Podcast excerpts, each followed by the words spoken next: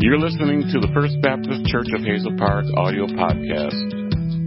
We hope that this podcast is a helpful resource in your daily walk with Christ. Now, here's today's sermon. All right. Good singing tonight. Uh, if you would turn with me to Genesis chapter number twenty-eight. We are still covering a chapter a week. It doesn't necessarily mean that's the way it's going to be, but that's just how we're, at, we're doing it right now. Genesis chapter twenty-eight. Now, uh, last week, we we saw a family that we might describe as dysfunctional in some ways. Mom had a favorite. Dad had a favorite. They were dishonest. They were deceitful. They, they did everything they could to make sure that their favorite got the best of everything.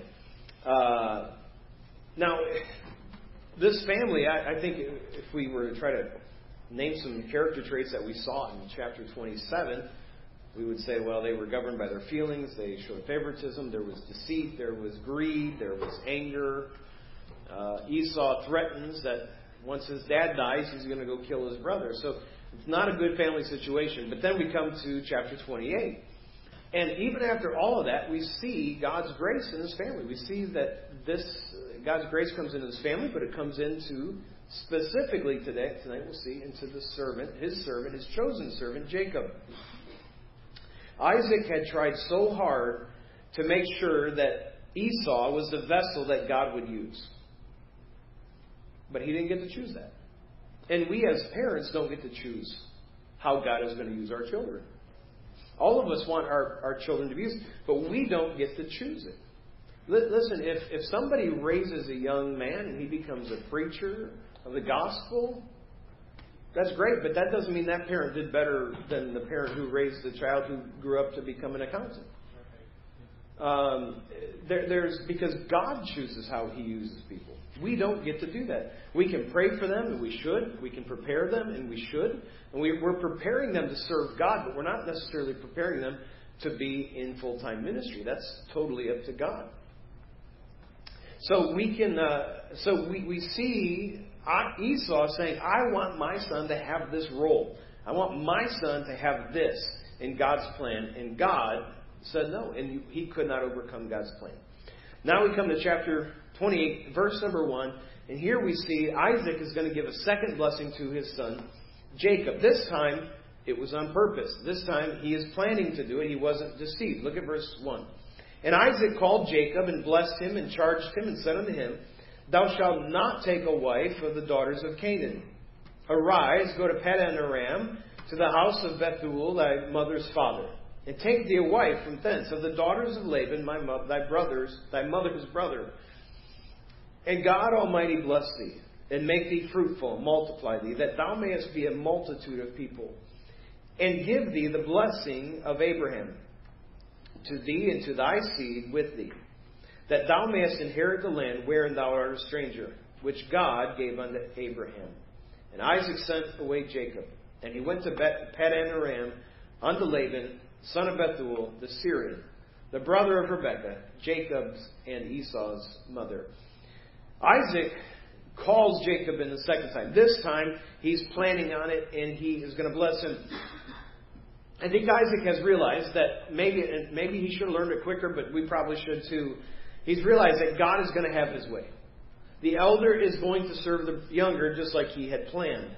The blessing and the charge are together in the same speech in verses one through four. So he blesses him and he charges him. He tells him what he expects. God has chosen to use Jacob. But you know, uh, God, and I mentioned this this morning, but God chooses how He's going to use someone. And He had chosen He was going to bless Jacob. He was chosen He's going to bless the world through the seed of Jacob. But you know, you can also affect God's blessings in your life. You can affect, your obedience can be can have an effect on how on what God does and how He blesses you. So Isaac lays out instructions for Jacob. He says, Thou shalt not. Now, we know, and that's verse number one, Thou shalt not take a wife of the daughters of Canaan. We know that that's very strong language, right? God wasn't kidding in Exodus chapter twenty when He said, Thou shalt not.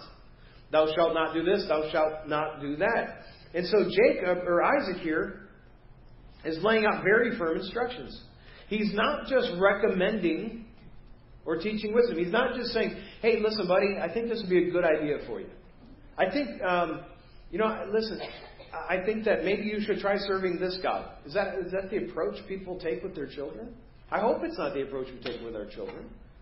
Now, Jacob, or Isaac, could not control Jacob, right? He could not control him. Obviously, we saw that with Esau. Esau wasn't controlled. Esau made his own decision. But he may not have been able to control him, but that didn't diminish the clarity and the straightforward nature of his command to his son. Right? I, I can't control my children. I can tell my daughters, they're a thousand miles away, nine hundred and I think ninety-two miles away uh, from us, and they are a thousand miles away, and I can tell them, don't do that. Listen, that's wrong. Don't do that. You better not do that. But I'm not there to control them. My son lives with me. And I say, don't do this, don't do that. And for the most part, he, he obeys, right? Right? Right? Uh, for the most part, he obeys. He doesn't always. Neither did I. I know my parents are shocked by that. Um, but he, but I'm gonna, I'm not going to hold back on what is right and what is wrong with him, even though I can't control him. And so Uh, he was blinded earlier. He, he had been blinded to Esau's sinful choices because of his own desires for Esau. Isaac now seems ready finally to give good counsel and instruction uh, to his son, uh, his son Jacob. Isaac has made many wrong choices. By the way, or I'm sorry, Esau has made many wrong choices. By the way, Jacob has too. But God's grace is going to be seen in his life. Now, Isaac's instructions are specific. He says, I want you to go here. I want you to go to this house. I want you to get a, a wife from this family. And uh, and, he, and he says this is a part of what he commands him coming through verse two. Then in verse three, he says, and God Almighty blessed thee. The blessing, we talked a little bit last, last week about the blessing and the birthright. The blessing really is something that goes along with the birthright. Esau was born with the right to the birthright, but he despised it. That simply meant he had, it, it did not have the value to him that it should have. He only wanted material benefits that he could get. So he wasn't interested in the covenant that was given to his father and grandfather. So he, so then uh, Isaac tells Jacob, all right, here's what I want. I want you to go here. I want you to not take daughters, in verse one, not take daughters of, uh, of the, the wife and the daughters of Canaan. Then I want you to go here. Here's where I want you to find a wife. Verse three, and God Almighty bless thee and make thee fruitful, multiply thee, that thou mayest be a multitude of people. You see, he realized it was very important who he married. It was very important that he make the right choice in who he married. It, it was important that not that she be of a certain nationality, but that she be of a certain religion, a certain persuasion when it comes to God and who he is. So the blessing starts with get married, get married to the right woman, have children, have grandchildren, many of them. And then he says, may your seed inherit the promises that our God had made to Abraham. Now, although Isaac had mistakenly given that promise and had given the blessing to Jacob, it was a blessing he should have received, but the blessing wasn't complete. So in verses three and four, he completes the blessing, uh, what he should have, which is to have a multitude of people, a multiplying of a multitude of people, and give thee the blessing of Abraham, to thee and to thy seed with thee, that thou mayest inherit the land where thou art a stranger. So he had wanted Esau to inherit that land. He had wanted Esau, remember in the, when he gave the blessing to the wrong son last week, in last week's passage, when he did that, he says, and may those people serve you, may your, your mother's other sons rule, uh, be ruled by you. And he had tried so hard, but now he realized, and he says, listen, this promise is yours. This covenant that God had made is yours. And he realizes that, and he passes that down, at least verbally. Then in verse six, Esau comes back on the scene, and Esau saw, saw that Isaac had blessed Jacob and sent him away to Paddan-aram to take him a wife from thence, and that he was that he blessed him. Uh, he gave him a charge, saying, "Thou shalt not take a wife of the daughters of Canaan." So he's, Esau realizes, he understands what's going on. Verse seven, Jacob obeyed his father, and his mother was gone to Paddan-aram.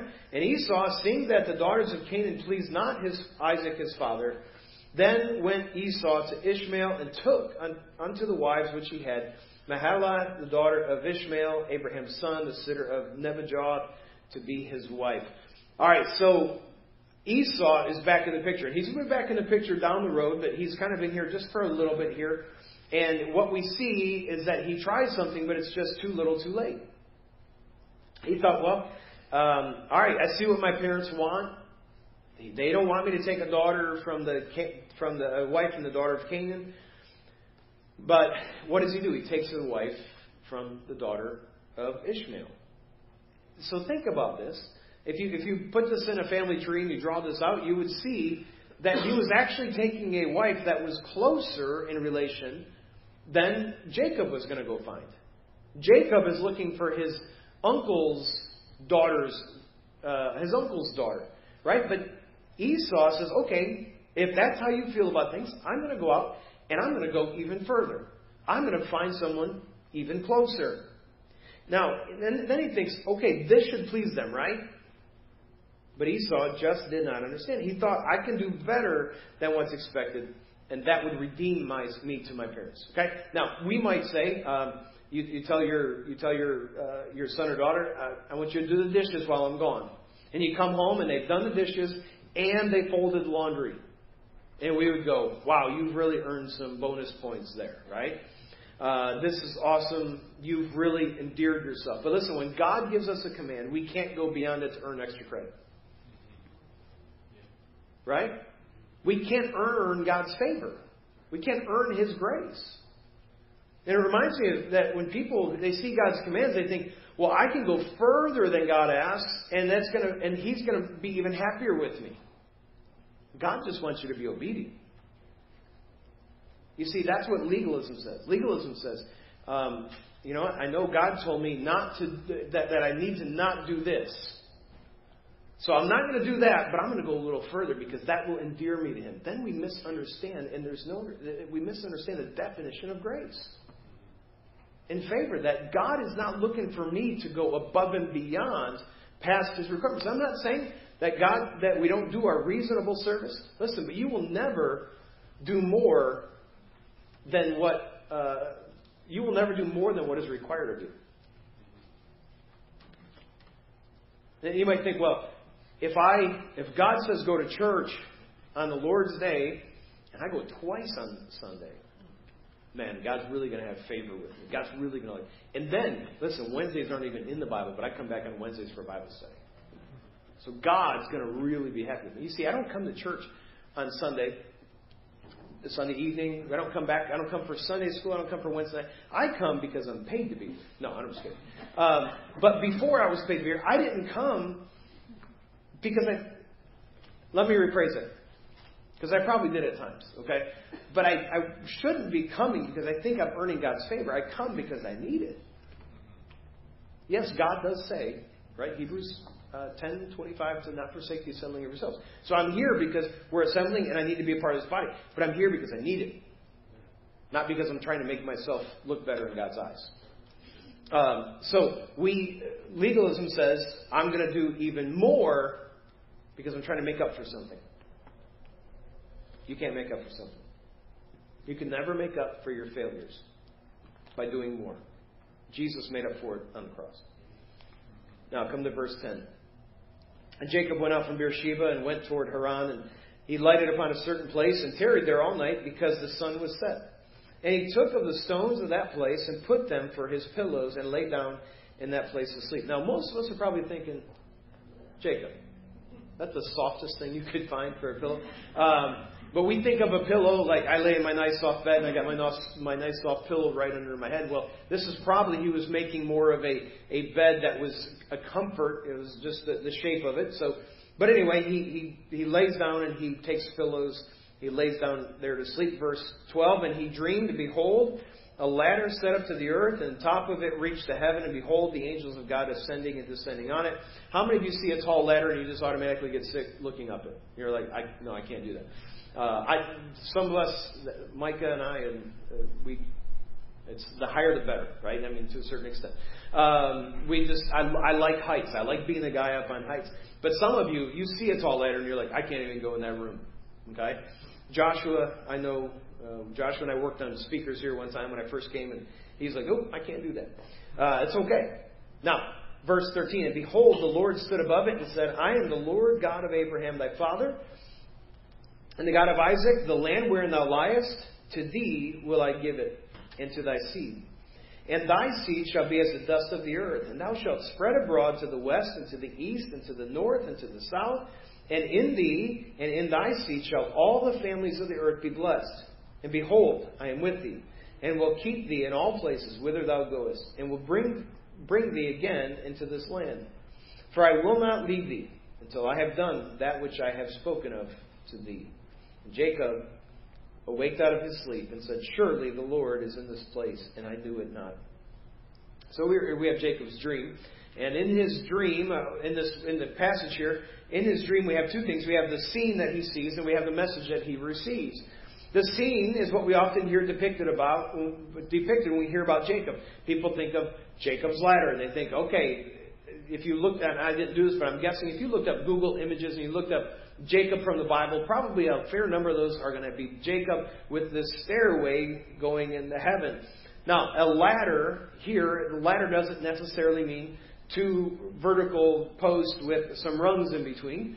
Uh, but it probably is more like a stairwell or a staircase uh, that's going up to heaven. Now, on this staircase, he sees angels. And he sees angels uh, going up and going down the stairs. This is demonstrating the access that there is to heaven, the access that there is to God, to his throne. So what does the ladder represent? Well, in John chapter one, verse fifty-one, Jesus was talking to Nathanael, and who would become one of his disciples, and he said this, verily, verily, I say unto you, hereafter ye shall see heaven open, and the angels of God ascending and descending upon the Son of Man. The, the ladder, the access between the between earth and heaven is Jesus. The ladder here is a picture of Jesus Christ. He is our access to heaven.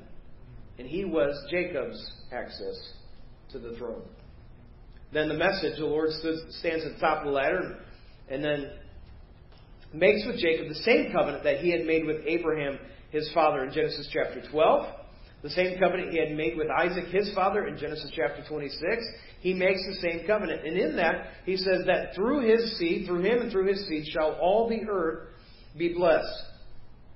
And the promise includes that the land that was promised to his father and grandfather, the vastness of the family tree, the promises all are to be with Jacob throughout, and that he would be with Jacob throughout all of his journeys. Now, God knew this. He knew that Jacob's about to go to Haran. Now, we, we, we're going to get to that next week. It didn't go as planned, right? He gets his bride. It's not the right one, okay? So we, he knows this is not going to go as quickly. What what happened with Abraham? Remember Abraham's servant goes in and he and he he prays. He gets to the city and he prays and he says, "Okay, God, if you will uh, bless my my master and provide this bride." And as he's speaking, up walks this girl, and she does everything just like she's supposed to do it according to what he had prayed about. And so she, she uh, Rebekah comes in. He says she and she feeds his, gives him water, gives his camels water. Take they go back to the house. And you know how that, that story went. Within a few days, they're headed back. Uh, Jacob wouldn't be that fortunate. He's going to go back and he's going to be there. And he's going to work fourteen years before he finally gets the wife. So God knows this, right? Now we might look at someone else and say, God, how come their ministry went like that? How come their life went like that? How come their children went like this? And mine are not happening. Mine's not happening the same way. And we, and we can look at all that. And here's what the promise is. And this is the promise that, that is so important here. And that is that I am with thee. Verse fifteen, behold, I am with thee and will keep thee in all places whither thou goest. And will bring thee again into this thy land. All right, he's going to be there. He, it's going to be a long time. But God says, I'm going to bring you back. I'm, and, and listen, while you're gone, I'm going to be with you every step of the way. He says, wherever you would go, I'm going to go with you. The promise is repeated for us in Hebrews chapter thirteen, verse five. Let your conversation be without covetousness, and be content with such things as ye have.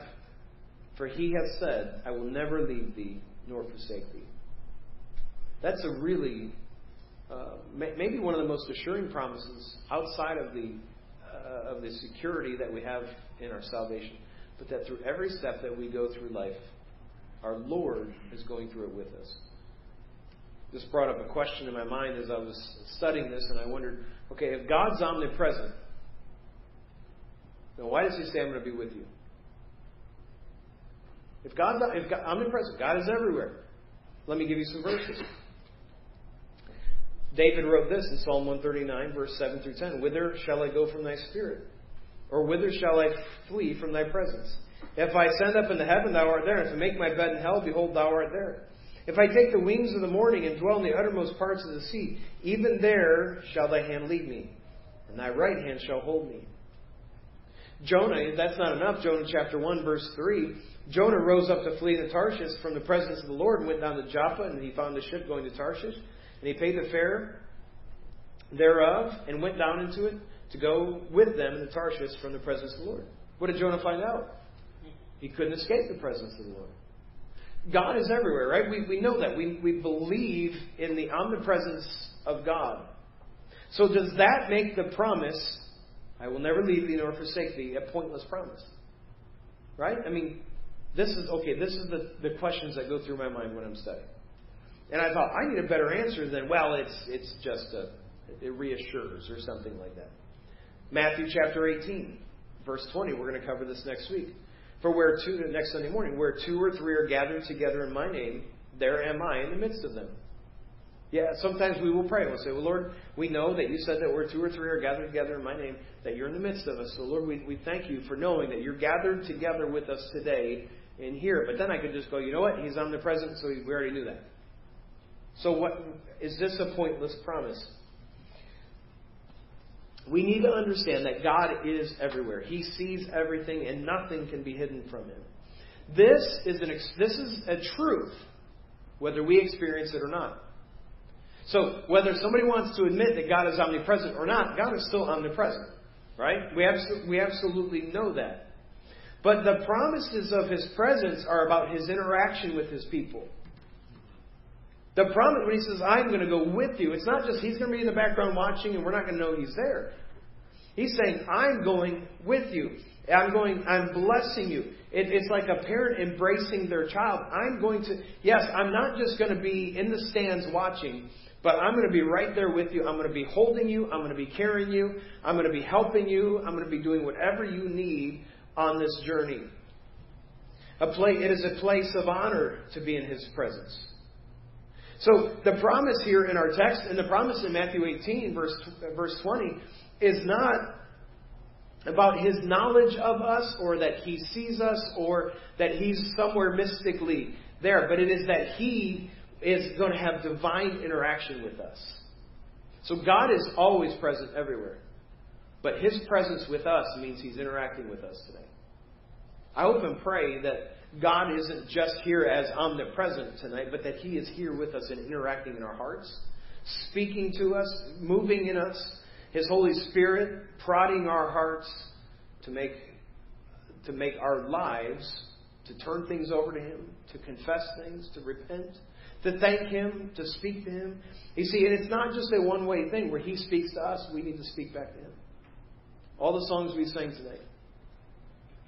Did your were your words, were you speaking to God? Or were you just singing because this is what we do? Well, I'm, I'm singing praises to God. I'm worshiping. This is just how, this is what we do. No, those words need to be out of your mouth to his ears. And knowing that we are interacting with him because he is with us. His presence is with us tonight. So was Jacob aware of God's omnipresence before this dream? I don't know. I think he, he may have been, but the dream brought him an experiential knowledge of the Lord's presence. Now look at verse seventeen. And he was afraid and said, how dreadful is this place? This is none other but the house of God. But this is the gate of heaven. And Jacob rose up early in the morning and took the stone that he had put for his pillows and set it up for a pillar and poured oil upon the top of it. And he came and he called the name of that place Bethel, but the name of that city was called Luz at the first. And Jacob vowed a vow, saying, if God be with me, and will keep me in this way that I go, I will give and will give me bread to eat and raiment to put on, so that I come again to my father's house in peace. Then shall the Lord be my God. And this stone, which I have set for a pillar, shall be God's house. And of all that thou shalt give me, I will surely give a tenth unto thee. All right, there's a lot here in these verses. Um, here we see the, the house of God. He talks about, he calls Bethel the house, uh, he calls it Bethel, which means the house of God. So Jacob's life-changing encounter with the Lord was a time to remember. Do you remember where you were when you were saved? Okay? Um, you, somebody tell me, how many of you were in church when you got saved? Okay, a lot of you. All right. Uh, how many of you were at home? Okay. Um, I was in school. I was in Mister Cleveland's room in Bethany Christian School. When you come in, you pass the office on the right. It's that room halfway down, the middle room on the left-hand side. And it was over by his desk. He, his desk was between the windows, and I was sitting there right between the windows. All right. Where else? Somebody else tell me where you got saved. That wasn't one of those two. Church parking lot. Church parking lot. That counts as church. Okay. All right. No, I'm just kidding. Church parking lot. Uh, anybody else? Camp. Camp. There you go. How many of you were saved at camp? Okay, good. Uh, anybody else? How many of you just haven't got saved? Don't answer that. um, okay. You know that when I go into Bethany Christian School, I want I want our team to beat them. Okay? Bad. It happened the other way this week. But anyway, I want our team to beat them bad. But when I still walk by that room, often I will think, that's where I got saved. At the age of twelve, September seventeenth, nineteen ninety. He said, Pastor, I don't know the date. It's okay. You don't need to know the date. I just looked, I looked it up several years later, tried to figure it out. That has a special meaning. But, you know, I, I never once said, well, Mister Cleveland can't move out of that room. That's Mister Cleveland's room. I never thought, well, you can't move that desk. I got saved at, next to his desk. Well, you can't put new carpet in there. That's that's where I got saved right there. You see, sometimes the, the places that we got saved, they mean something to us. Wh- which parking lot was it? New Hope Baptist Church. New Hope? In? Ferndale. In Ferndale. I didn't know that ever existed. Long time ago. Um, so, certain places... Certain places, certain buildings, certain rooms, furniture. Somebody could say, you know what? And I actually I actually had this happen. Wasn't a member of our church, but um, when we got the new pulpit, I didn't like the old pulpit. I felt like it was too big, and I felt stuck behind it. Okay? I just didn't like it. And so my father-in-law built me this, and, and I love it. Okay? Now, I've had people, most everybody has liked it. There's been a couple people that, or there's one person who didn't like it. Um, but, you know, um, and that's okay.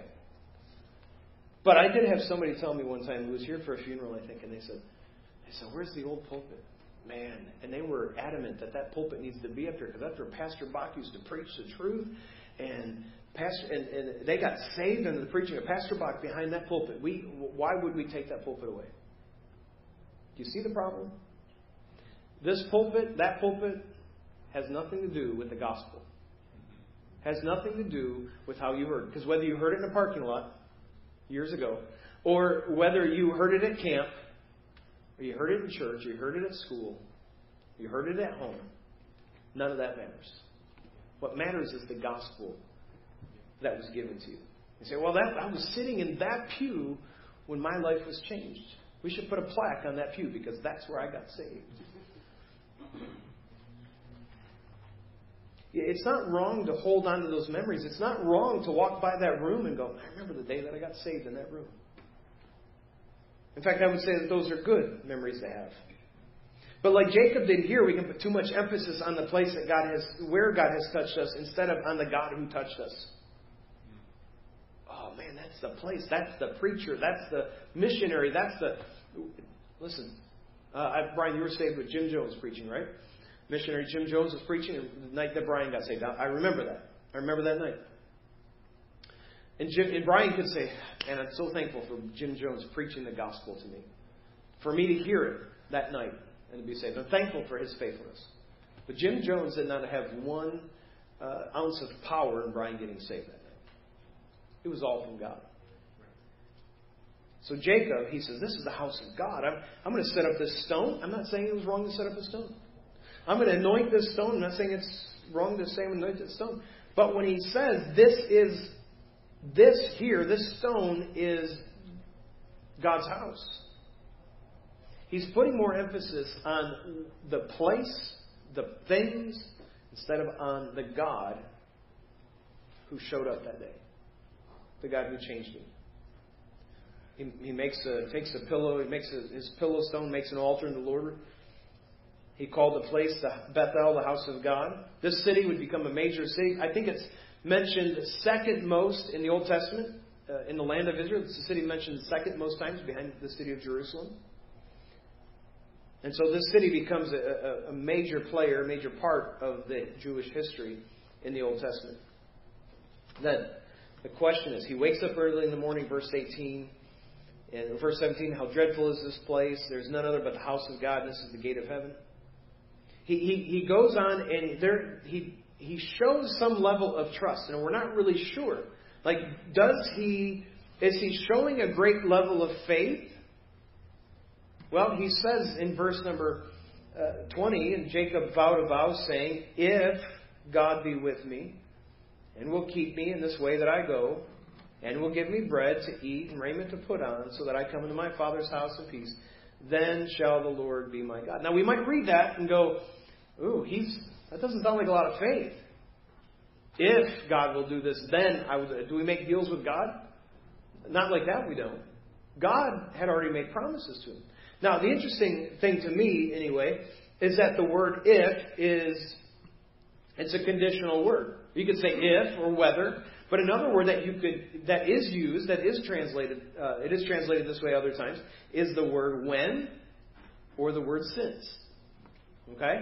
So it could be that he's actually saying God has predefined his role. And since God is going to do all these things, then I'm going to be I'm, I'm going to be his servant. He's going to be my God. Now, since God will be with me, since God will keep me, since God will give me bread to eat, since God will give me raiment, since God will bring me again to my Father's house in peace, because of all this, the Lord will be my God. Now, is that the case? I, I think it's debatable about how much faith he had here, but here's, here's what I want us to remember. Whether or not Jacob believed it, God would be faithful, and he would meet every covenant in his promise, every promise in his covenant with Jacob, right? We know that. God was going to do it. It didn't matter whether he believed it or not. God had a plan. But I think what we see here, either way, is we see faith, but it's not perfect faith. But it's growing faith. And we keep coming back to that theme, that what we see in the patriarchs is not perfect faith, but it's faith that is growing. This section ends with the voluntary promise of offerings from Jacob to the Lord. He says at the end of verse twenty-two, second half, "And of all that thou shalt give me, I will surely give a tenth to thee." The tenth, the tithe here is promised. And so we, we could say, well, look at, and, and I and I understand this, and I've said it, and I don't disagree with it. We see the tithe before we ever see the law. So was the was the tithe a part of the law? We could say, well, no, because we see it here. We saw Abraham give tithes in the Melchizedek, and I talked about this at that point. But we need to remember that this is an example of someone giving a someone volunteering to give a tithe. It is not a command. We can't take a volunteer gift as a command. There, there is no mandate here. There is a pattern. We can see that. We can see a pattern of people that love God, that are worshiping Him, and when God blesses them, they give Him a tithe. Okay? So we can see a pattern. We can see example, but there is no mandate here. God is honored with our obedience. And if God says for you to give this much, then you are to give that much, and God's honored with our obedience. But He is also honored with our obedience. Sacrifice. He's honored when we choose to give to Him. We must acknowledge that this promise from Jacob is not a mandate for the tithe, but we see we do see several godly people set this example. So what shall we do? Here, here's how we're going to close. God's God is present with here, us here tonight because He's omnipresent, right? No doubt, God is here tonight because He's everywhere.